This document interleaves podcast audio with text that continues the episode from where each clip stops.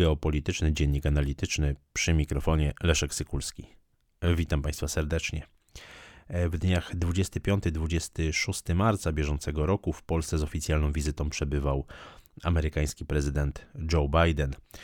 Przybył on prosto z Brukseli, gdzie brał udział w nadzwyczajnym szczycie Sojuszu Północnoatlantyckiego, w szczycie G7, a także w spotkaniu z Komisją Europejską. Co istotne, co ważne, oprócz spotkań z czołowymi polskimi politykami, oprócz bardzo mm, ważnego e, przemówienia, które, mm, które prezydent Biden wygłosił 26 marca, e, delegacja amerykańska spotkała się także z delegacją ukraińską. W tej delegacji wzięli udział m.in. szef e, ukraińskiej dyplomacji Dmytro Kuleba, jak i minister obrony Ukrainy Oleksij Reznikow. Mm, spotkali się oni z sekretarzem stanu Antonym Blinkenem i z sekretarzem obrony Lloydem y, Austinem. Tutaj e, warto także wspomnieć o tych plotkach, które pojawiły się w kontekście wizyty prezydenta Bidena, że mianowicie jeden z bardzo znanych, bardzo wpływowych rosyjskich oligarchów, Roman Abramowicz, miał e, pojawić się w Warszawie i miał wziąć udział w jakichś takich nieoficjalnych rozmowach między Ukrainą a Rosją, natomiast te informacje nie zostały potwierdzone. Tutaj nie ma więcej szczegółów na ten temat, więc nie będę tego, tego tematu rozwijał. Natomiast warto zaakcentować e, spotkanie prezydenta Bidena z prezydentem Andrzejem Dudą. Warto wspomnieć o zakresie rozmów, które dotyczyły i kwestii szeroko pojętego bezpieczeństwa mm, w znaczeniu obronności państwa, jak i, mm, jak i e, bezpieczeństwa energetycznego. Chodzi o dostawy gazu skroplonego, kwestie budowy elektrowni jądrowych z udziałem amerykańskiego kapitału. No ale jeśli chodzi o te kwestie stricte obronne, warto tutaj mm, zaakcentować, że prezydent Duda miał wystąpić wystąpić o przyspieszenie dostaw amerykańskiego sprzętu do Polski, tego sprzętu, który już Polska zresztą y, zamówiła. Mm, chodzi o baterie Patriot, chodzi o samoloty F-35, chodzi o czołgi Abrams czy, e, czy Himarsy, chodzi o baterie e, właśnie te rakietowe Himars.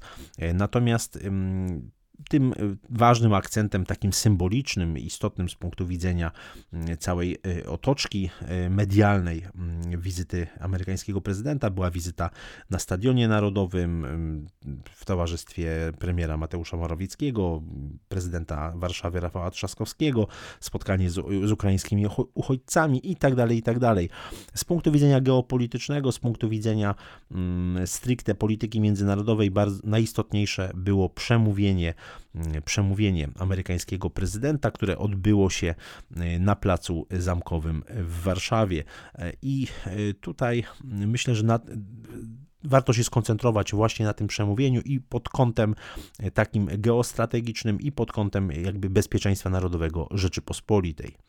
E, Joe Biden e, starał się w charakterystyczny dla amerykańskich prezydentów sposób akcentować taki dualizm, taką dychotomię istniejącą na świecie, no, taki motyw odwiecznej walki wolności ze zniewoleniem, wolności z niewolą, dobra ze złem, światła światła z ciemnością itd., tak itd., tak to oczywiście chodziło o stworzenie takiej silnej opozycji między Stanami Zjednoczonymi, czy szeroko pojętym kolektywnym Zachodem, a Federacją Rosyjską i, mm, forma, i oczywiście także sojuszami tworzonymi przez, y, przez Moskwę.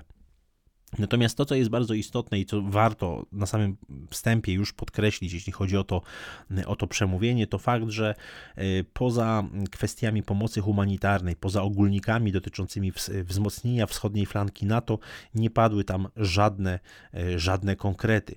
E, jednym z takich bardzo za to istotnych znaków, sygnałów, które które wypowiedział amerykański przywódca, było to, cytuję, musimy przygotować się na długą walkę, która nas czeka.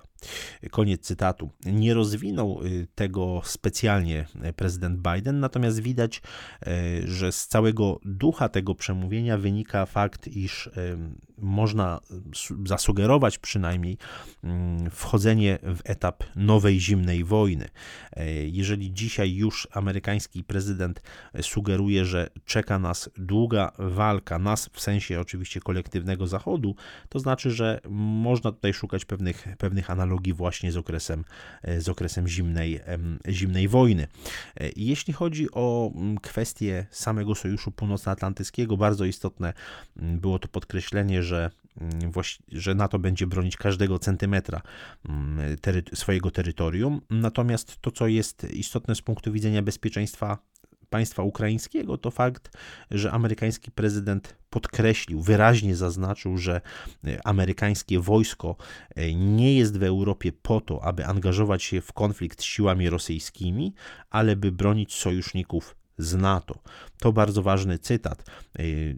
Że siły zbrojne Stanów Zjednoczonych nie są w Europie po to, by angażować się w konflikt z siłami rosyjskimi, czyli tak naprawdę nie są po to, aby były użyte w, w, w, na wojnie, y, która się toczy na terytorium Ukrainy, y, ale są po to, aby bronić sojuszników z NATO. Oczywiście ta kwestia zaangażowania Stanów Zjednoczonych w pomoc humanitarną, deklarację o przyjęciu 100 tysięcy y, uchodźców z Ukrainy, o wsparciu, dalszym wsparciu wojskowym mm, dla, mm, dla Sojuszu Północnoatlantyckiego, wzmocnienia wschodniej flanki NATO.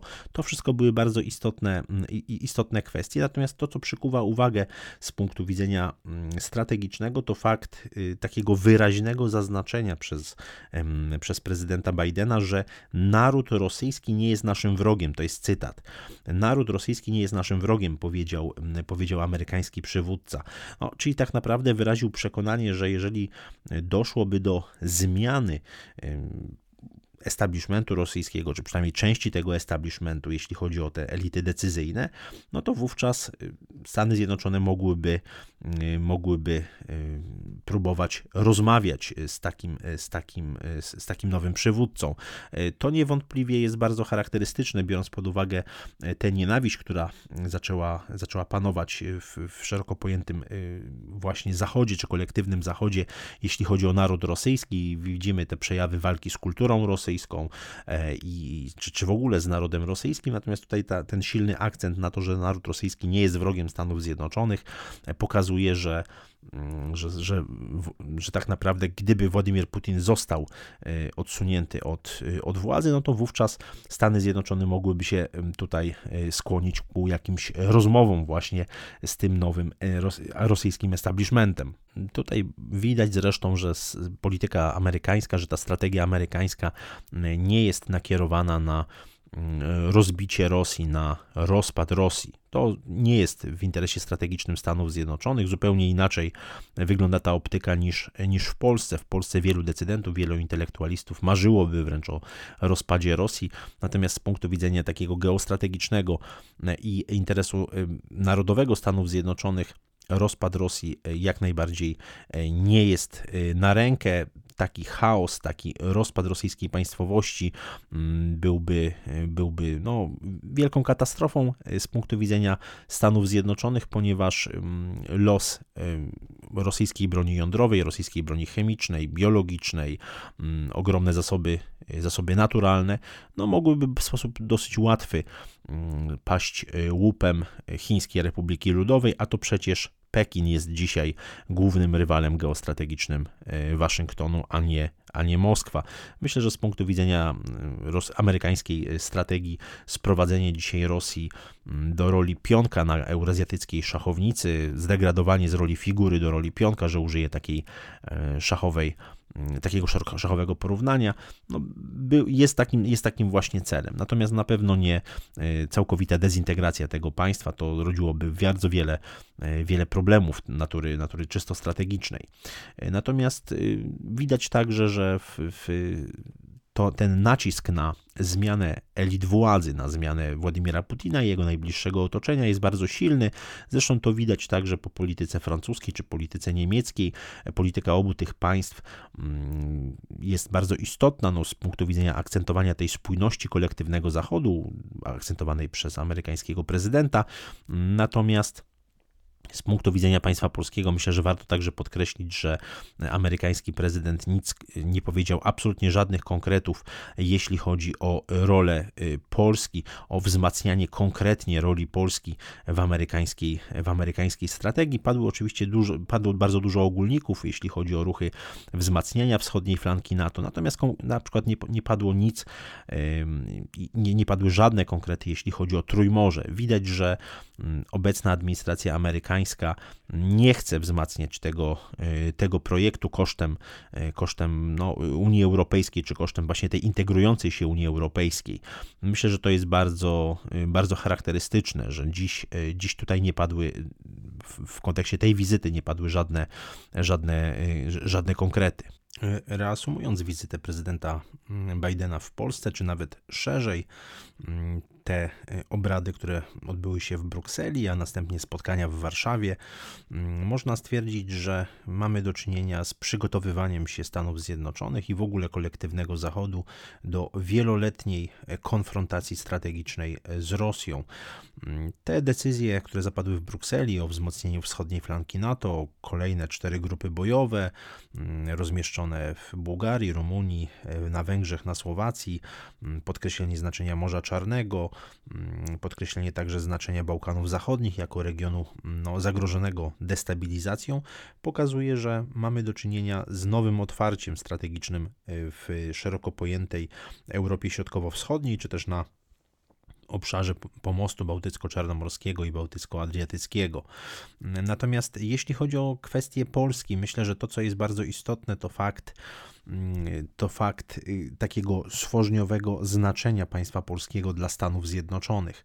O tyle, o ile Stany Zjednoczone mm, nie deklarują wysłania swoich wojsk na Ukrainę, myślę, że jest to bardzo mało prawdopodobne mm, i zresztą takie, takie zapewnienia nie padły, mm, to jednak y, te zapewnienia o wsparciu dla Ukrainy, o, tych, o tym pośrednim wsparciu dla Ukrainy, a także, no, a także właściwie przekreślenie perspektywy jakiegokolwiek nacisku na Kijów dotyczącego Mm, no, można powiedzieć, przyjęcia warunków pokojowych kosztem utraty terenu, pokazuje, że Zachód, że głównie państwa anglosaskie są zainteresowane w maksymalnym osłabieniu e, Rosji mm, na, e, na Ukrainie. Natomiast z punktu widzenia e, państwa polskiego, myślę, że ta retoryka walki, która bardzo mocno dominowała w przemówieniu Joe Bidena, e, pokazuje, że absolutnie nie można e, wykluczyć mm, konfrontacji e, militarnej polsko-rosyjskiej. Myślę, że ta wizyta w taki bardzo symboliczny sposób, bo oczywiście nie geopolityczny, bo te procesy są znacznie głębsze, mm, ale w taki symboliczny sposób właściwie zamknęła jakąkolwiek, mm, jakąkolwiek realną debatę w Polsce na temat zmiany polityki zagranicznej. Niestety, mówię to oczywiście mm, jako zwolennik y, polityki wielowektorowej, mm, jako zwolennik negocjacji, a nie walki. Natomiast myślę, że po, po, tej, y, po tych wydarzeniach z ostatnich miesięcy, bo nie tylko z tego ostatniego miesiąca, ale z szeregu ostatnich miesięcy, a zwłaszcza już w tej dłuższej perspektywie po 9 sierpnia 2020 roku, czyli po wyborach prezydenckich na Białorusi i wspieraniu przez, przez Polskę, przez część państw zachodnich mm, właśnie tych, tej, no nazwijmy to sił opozycyjnych, ale tak naprawdę próby wywołania rewolucji niezbrojnej na, na Białorusi, myślę, że po tym czasie te perspektywy są, są przekreślone. Ta wizyta w sposób symboliczny przekreśliła możliwość realizowania przez Polskę polityki wielowektorowej. Oczywiście sama e, nowa inwazja Rosji na Ukrainę rozpoczęta 24 lutego tego roku e, również przekreśliła e, takie te możliwości. To nie jest tak, że tutaj mm, wina jest po jednej e, ze stron, czy po stronie rosyjskiej, czy po stronie polskiej, czy po stronie amerykańskiej. Jest to cały szereg procesów geostrategicznych, które mm, w mojej ocenie dziś, niestety mówię to oczywiście, wykluczają możliwość polityki wielowektorowej przez państwo polskie. Ta konfrontacja militarna jest moim zdaniem niestety bardzo prawdopodobna mm, obecnie, ponieważ Polska stała się, tak jak powiedziałem, e, państwem stworzniowym, w myśl zresztą tej koncepcji Zbigniewa, Zbigniewa Brzezińskiego. Już nie tylko Ukraina, ale także Polska e, jest tym państwem e, stworzniowym i będzie, jest cały czas wykorzystywana przez Stany Zjednoczone i ich największych sojuszników, takich jak Wielka Brytania, jako tak zwany zderzak strategiczny, który ma na celu osłabianie Federacji Rosyjskiej. No, tak jak powiedziałem, używając tego określenia szachowego, przekształcenie Rosji e, z figury w pionka na eurazjatyckiej szachownicy, to jest cel Stanów Zjednoczonych moim zdaniem, a mm, Ukraina czy Polska są tymi instrumentami w geostrategii amerykańskiej, które mają mm, umożliwić urzeczywistnienie tego, tego celu. Czy to z punktu widzenia polskiej racji stanu jest korzystne? Moim zdaniem nie, ponieważ jeżeli dojdzie do jakiejkolwiek konfrontacji militarnej, jeżeli Polska ma pełnić rolę zderzaka strategicznego, a zatem dopuszczamy tutaj możliwość no, wyko bycia wykorzystywanym przez Stany Zjednoczone w tej konfrontacji strategicznej, w wywieraniu nacisku na Rosję.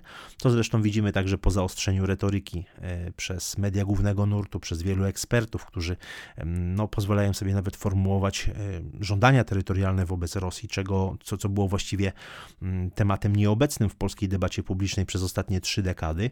Mm, tutaj mam na myśli oczywiście wypowiedź pana generała Waldemara Skrzypczaka. Myślę, że do tej wypowiedzi odniosę się w osobnym e, komentarzu geopolitycznym.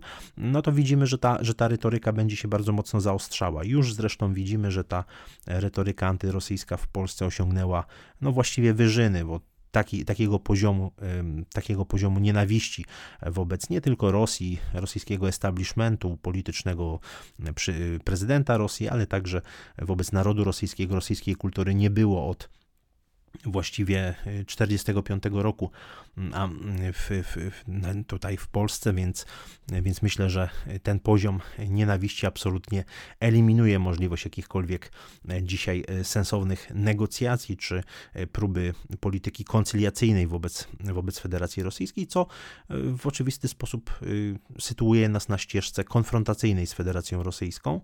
Moim zdaniem można było tego uniknąć, można było uniknąć tej ścieżki konfrontacyjnej, można było zresztą także uniknąć y, tej skali inwazji rosyjskiej na, e, na Ukrainę. To wszystko mm, było do, e, do dyplomatycznego uzgodnienia, było do, mm, do negocjacji jeśli chodzi o porozumienia mińskie, jeśli chodzi o mm, zawarcie porozumienia strategicznego z Federacją Rosyjską między, e, między mm, no, nie tylko Ukrainą, ale w ogóle kolektywnym, e, kolektywnym Zachodem. Polska polityka wschodnia również mogła, mogła być zmieniona, mogła mm, przybrać e, politykę o wiele bardziej koncyliacyjną, o wiele bardziej pokojową, natomiast dziś jesteśmy na ścieżce absolutnie konfrontacyjnej i e, moim zdaniem mm, konfrontacja militarna jest, y, jest niewykluczona. Mm, skali tej konfrontacji nie jestem w stanie ocenić możliwo możliwości tej, tej, tej, konfrontacji. Myślę, że wszystkie opcje są dzisiaj mm, absolutnie na stole, biorąc pod uwagę to, co się wydarzyło 24 lutego. Mm, myślę, że wszystkie, wszystkie opcje trzeba rozważyć, wszystkie możliwe e, scenariusze, mm, no ale z punktu widzenia oczywiście takiego strategicznego, jakikolwiek większy konflikt na, te, na, na terytorium Polski, na, na obszarze Rzeczypospolitej, no będzie oczywiście negatywnie rzutował w ogóle na kondycję narodu polskiego i na mm, kondycję państwa polskiego, na jego siłę mm, przyjmowanie na siebie roli no właśnie zderzaka strategicznego, e, czy mm, właśnie terytorium, gdzie będzie toczona czy to wojna bezpośrednia, czy jakaś proxy war, jest e, z punktu widzenia polskiej racji stanu moim zdaniem po prostu niekorzystne i sprzeczne z polską racją stanu. Dziękuję Państwu za uwagę.